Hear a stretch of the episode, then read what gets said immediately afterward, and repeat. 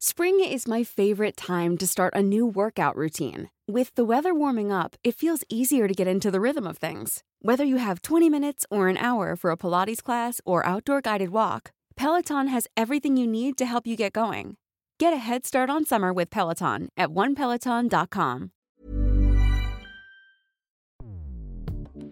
Escuchas. Escuchas. Escuchas un podcast de Dixo. Escuchas Fuera de la Caja con Macario Esquetino.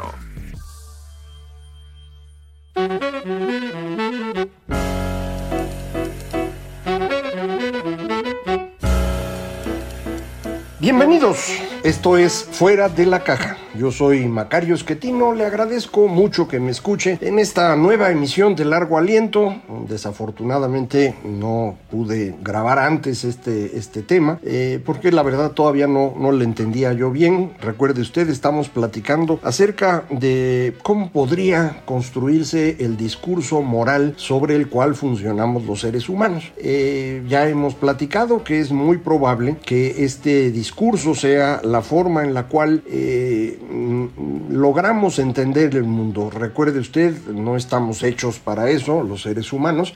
Nosotros nos llamamos a nosotros mismos Homo sapiens. Esta idea de que podemos eh, saber y entender todo eh, es errónea. La verdad es que no tenemos esa capacidad. Es probable que seamos... Eh, mucho más capaces para ello que los demás animales, pero aún así no, no es tanta la diferencia como para que pues nos consideremos en la posibilidad de entender nuestra realidad. Como no podemos entender, lo que hacemos es construirnos un discurso sobre el cual funcionar, algo que nos simplifique las decisiones que tienen que ver en particular con nuestra relación con los demás, eh, la parte que tiene que ver con aprender a sembrar o tener vacas o construir algo o incluso escribir o hacer cifras. Eh, eso no es muy difícil. Eh, todo el mundo siempre piensa que dedicarse a las matemáticas o la física es algo muy complicado. La verdad es que no, tiene su chiste, pero lo verdaderamente difícil para los seres humanos es convivir con otros seres humanos. Eso es lo más complejo. Esa es la razón por la cual los directivos en empresas o los líderes políticos llegan a ganar tanto dinero dinero, eh, porque no cualquiera puede hacer lo que ellos hacen, que es eh, trabajar con muchas personas diferentes y lograr que se muevan en una cierta dirección, eh,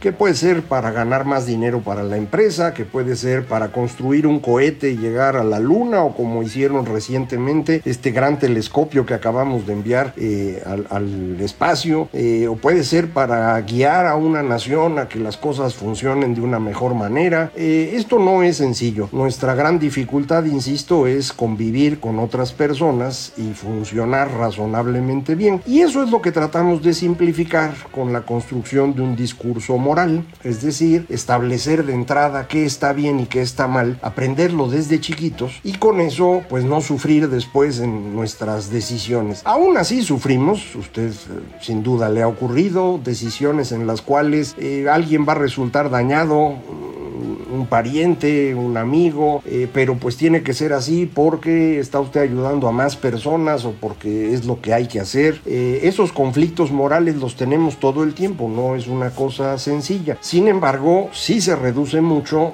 de lo que ocurriría si no tuviéramos este discurso moral y por eso la importancia de construirlo. Ahora bien, para construir este discurso no lo podemos hacer en una condición, eh, digamos, abstracta.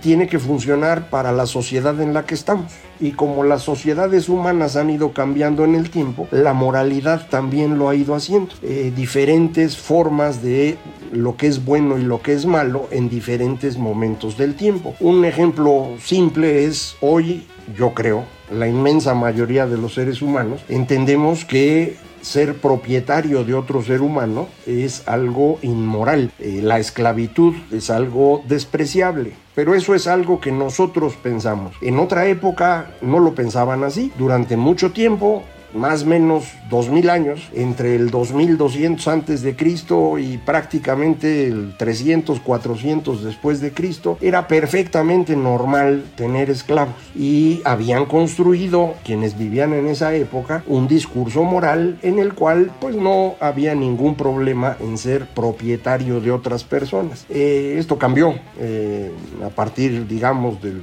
400 después de Cristo, probablemente asociado al, tema del cristianismo, en el caso del imperio romano, pero también cambia en otras partes del mundo sin necesidad de asociarse a la, idea de la cristiandad. En cualquier caso, eh, esto ocurre. Eh, entonces tenemos que construir un discurso moral que va cambiando en el tiempo. Sin embargo, no cualquier discurso moral es válido. Recuerde usted, los seres humanos eh, somos animales sociales que hablan. De manera que por ser animales eh, estamos preocupadísimos por sobrevivir y reproducirnos. Entonces, si usted construye un discurso moral que vaya en contra de la supervivencia o la reproducción, no va a ser muy exitoso. Usted me va a decir, ah, cómo no, mira, hubo este culto del señor, ya no me acuerdo el nombre, eh, que dijo que había que suicidarse porque los venían a salvar y los iban a llevar a otro mundo. Pues sí, precisamente, eh, logró convencer a una gran cantidad de personas que se fueran a, el señor Jones se llamaba, que lo fueran a, a suicidarse porque los estaba convenciendo de una vida posterior que iba a ser mucho mejor. Entonces, pues eh, no va contra la supervivencia, simplemente les ofrece otra vida distinta. Y esto es algo frecuente en muchas religiones. También me puede decir, oye, pero pues estas reglas para los sacerdotes de que deben ser célibes, no se pueden casar, no pueden tener hijos, pues va contra la reproducción. Pues sí, por eso no funciona, ¿no? Esa es la razón. Es decir, son eh, eh, elementos naturales de los seres humanos, el mantenerse vivo y buscar reproducirse, y no hay forma de combatir contra eso. Lo puedo usted eh, aprovechar para algo muy particular, que es para dar una señal específica, para construir una reputación. Por ejemplo, los sacerdotes que no se casan, con ello pues se establecen, digamos, en un piso moral superior. Son personas que han decidido sacrificar algo fundamental de los seres humanos, que es la reproducción, a cambio de ayudar a los demás. Y esto vende muy bien lo, hizo durante mucho tiempo. Eh, otras religiones lo que hacen es establecer códigos de alimentación muy especiales para que con ello pues todo mundo pueda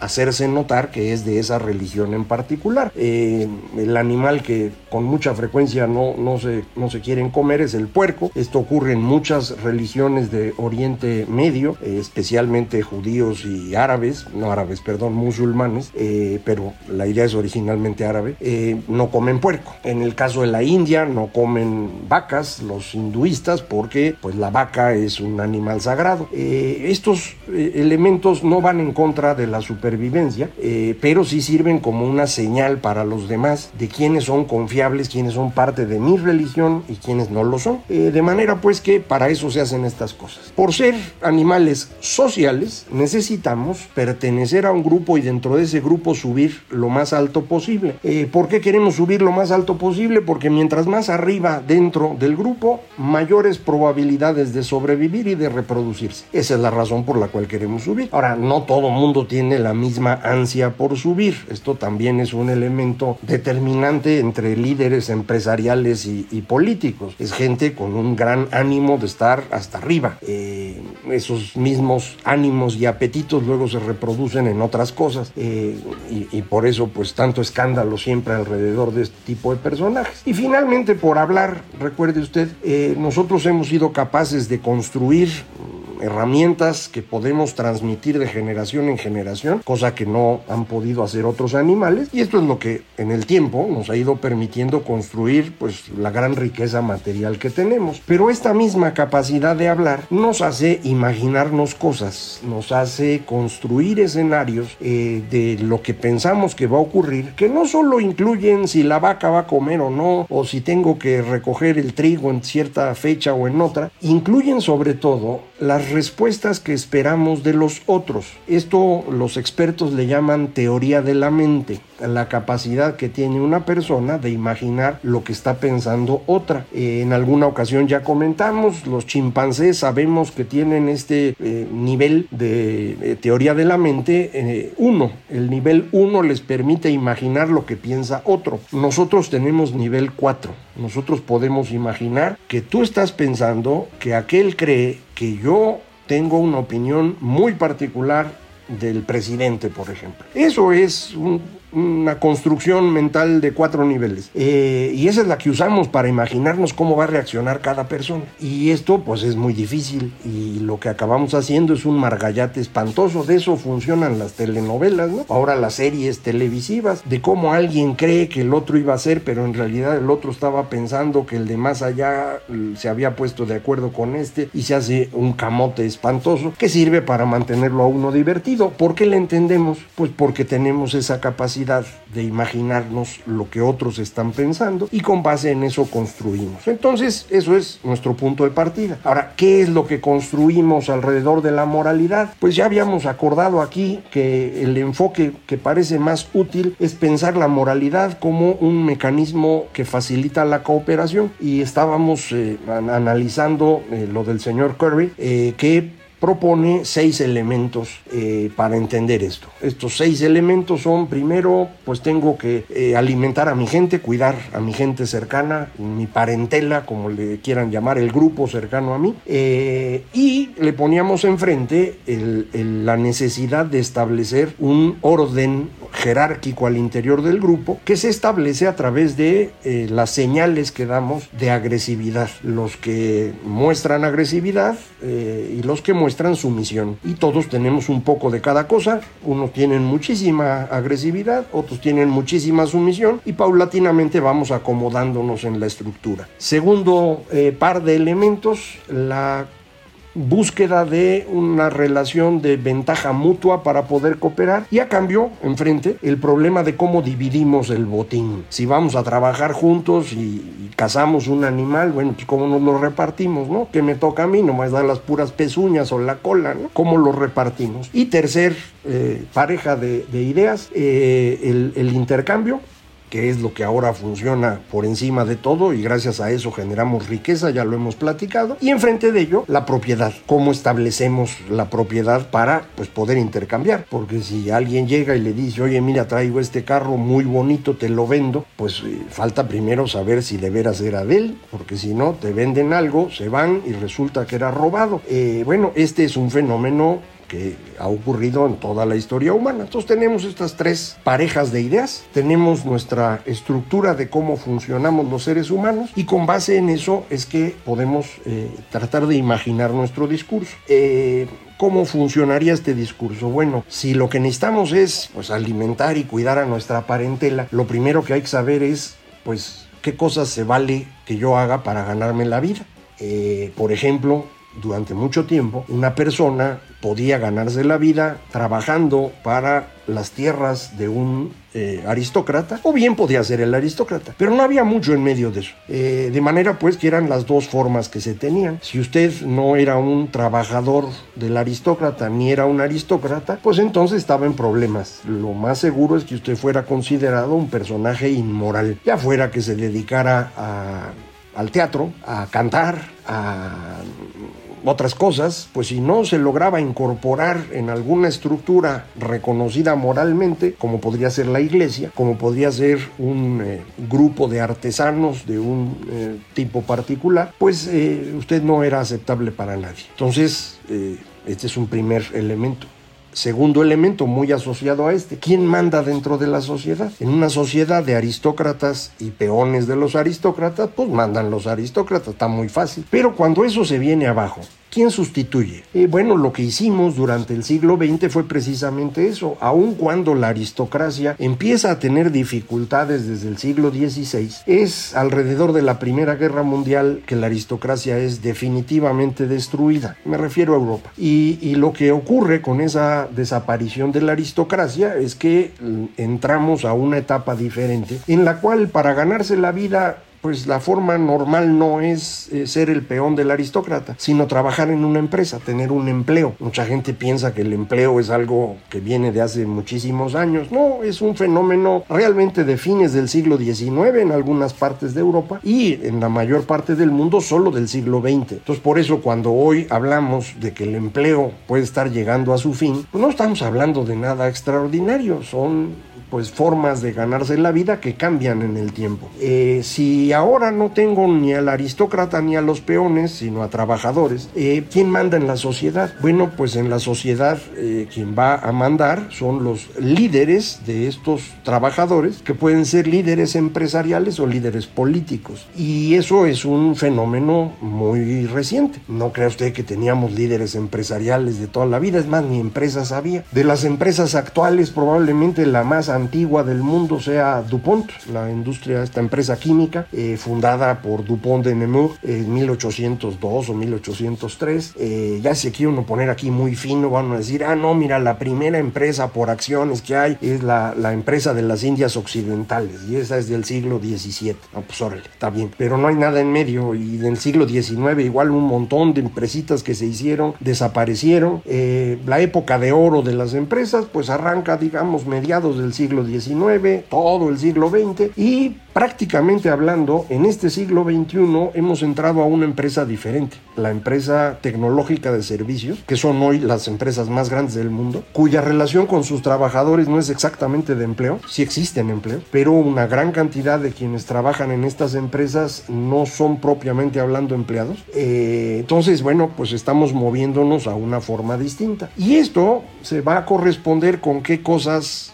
reconocemos como buenas o malas. Eh, por ejemplo, ser peón en una eh, gran propiedad, que era la forma normal de vida del siglo XVI o XVII, para el siglo XIX, pues ya es una persona de baja categoría, alguien de buena categoría tiene un empleo y después este no va a ser un empleo común y corriente, sino tiene un empleo como directivo en una empresa, aunque sea de medio pelo, gerente o una cosa así. Eh, y esto nos va dando un mayor o menor valor dentro de nuestra estructura social, que por lo tanto se va a reflejar en nuestra capacidad de sobrevivir y de reproducirnos. Eh, esta eh, forma de, de, ir construyendo ocurre esencialmente alrededor de las grandes aglomeraciones humanas conocidas como ciudades. Ahí es donde esto tiene mucho sentido. Pero no todo mundo eh, entra al mismo tiempo y con la misma dinámica en este tipo de estructuras. Pongo un ejemplo. La estructura natural digámoslo así, con la cual empezamos a funcionar los seres humanos en grupos mayores al límite eh, que nos daba nuestra cabeza, es decir, más allá de los 150 individuos de la comunidad. Estas eh, primeras estructuras las hicimos alrededor de familias extendidas. Y esta familia extendida era, digamos, la esencia de las primeras sociedades humanas, eso es lo que suponemos. Estamos hablando de hace 8 o 10 mil años, estamos agrupados en una ciudad como Jericó o como Abu y hay cuatro o cinco familias, cada una con 300 o 400 individuos. Y eso es lo que forma la ciudad. Y así funciona. Pero este funcionamiento se va a ir alterando conforme va creciendo la cantidad de personas. No puedo yo administrar pues, a 300 familias, cada una de 400 personas. Se vuelve de locos eso. Y entonces lo que empezamos a hacer es construir no solamente esta estructura vertical por familia, sino una estructura horizontal, digámoslo como por clase social. No use usted el término porque lo van a regañar y van a decir que las clases no son eso, no se fije. En tres niveles, imagínense, con las familias atravesando cada una de estos tres niveles. Y así es como funciona aparentemente eh, la sociedad humana del 4000 al 2000 antes de Cristo. A partir del 2000 se nos ocurre una idea muy inteligente, digamos, que es, pues, ¿para qué tenemos estos tres niveles con las familias así? Dejémoslo en dos y abajo lo que ponemos son esclavos. Y entonces ellos trabajan y nosotros aquí arriba vivimos. Y eso es lo que empezamos a hacer. Eh, esto libera tiempo y le permite a los que están ahí arribita, pues ya no nada más estar persiguiendo vacas y, y sembrando trigo, sino que hasta pueden filosofar o escribir tragedias o poesía. Y eso es lo que se ponen a hacer, eso le llamamos antigüedad antigüedad. Eh, ahora está muy de moda mm, eh, hablar mal de esa antigüedad porque todos ellos eran esclavistas y eran machistas y además, etcétera. Eh, puede ser, pero así era. y, es importante darnos cuenta que ese proceso fue muy relevante para la construcción de lo que tenemos hoy. Si tuviéramos que hacerlo otra vez, ¿lo haríamos? Pues es muy probable que no, porque hoy tenemos una visión distinta. Pero esa visión distinta no la podemos aplicar para entender lo que ocurrió antes. Si quiere usarla para entender lo de hoy, me parece muy bien. Si quiere usarla para entender el futuro, tampoco le va a servir. Pero ya llegamos al término de nuestro tiempo, vamos a dejar pendiente aquí para poder eh, platicar en, la próxima ocasión, que ahora sí voy a grabar rápido, eh, de cómo estas estructuras eh, se van a ir moviendo de la antigüedad clásica a nuestros días y lo que está pasando hoy, para que no se ande imaginando un futuro tan fácil como, como a veces creemos que es. Muchísimas gracias por escucharme. Esto fue Fuera de la Caja.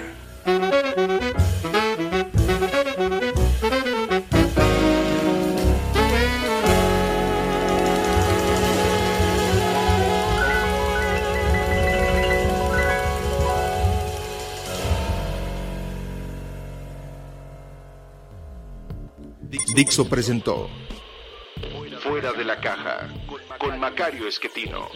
La producción de este podcast corrió a cargo de Verónica Hernández. Coordinación de producción, Verónica Hernández. Dirección general, Dani Sadia. Want flexibility? Take yoga. Want flexibility with your health insurance? Check out United Healthcare Insurance Plans. Underwritten by Golden Rule Insurance Company, they offer flexible, budget friendly medical, dental, and vision coverage that may be right for you. More at uh1.com.